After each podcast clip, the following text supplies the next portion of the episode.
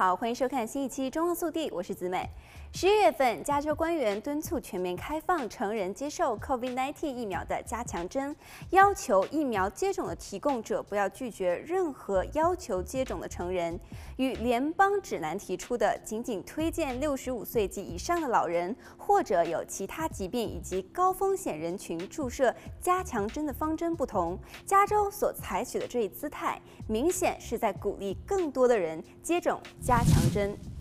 具体来说，包括在六个月前接种了辉瑞或者是莫德纳疫苗，或者是两个月前接种了强生疫苗，年满十八岁及以上的人士。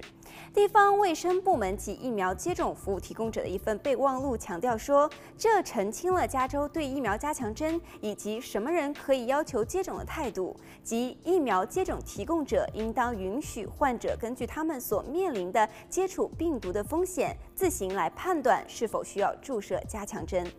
Santa Clara County 的卫生部门官员已经宣布，他们将为任何成人提供加强针接种服务。加州健康及人类服务部强调说，目前疫苗的供应充足，加州担心进入假日季节将会增加医院的压力，并且宣称，如果民众自己认为注射加强针有好处，那么鼓励去接受第三针，比如说高风险的行业。加州所定义的感染病毒高风险的行业包括医护员工、消防员、警察、老人院员工、教师、学校教职员工、日托，还包括餐饮行业、园艺业、制造业、惩戒所以及公共交通员工、邮递员、杂货店员工等。来看下一则消息，针对拜登此前发布的总统令，要求有一百人以上的公司员工必须接种疫苗，已经有大科技公司响应，比如英特尔公司。已经要求美国本土的员工必须接种疫苗，但是近一个月以来，这要求引发热议。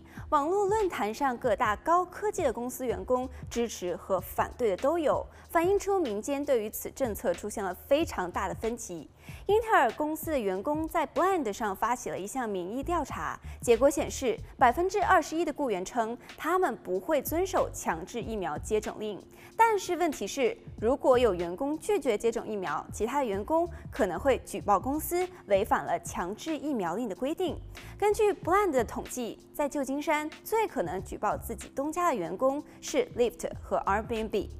好了，本期节目到这里就结束了，让我们下期再见。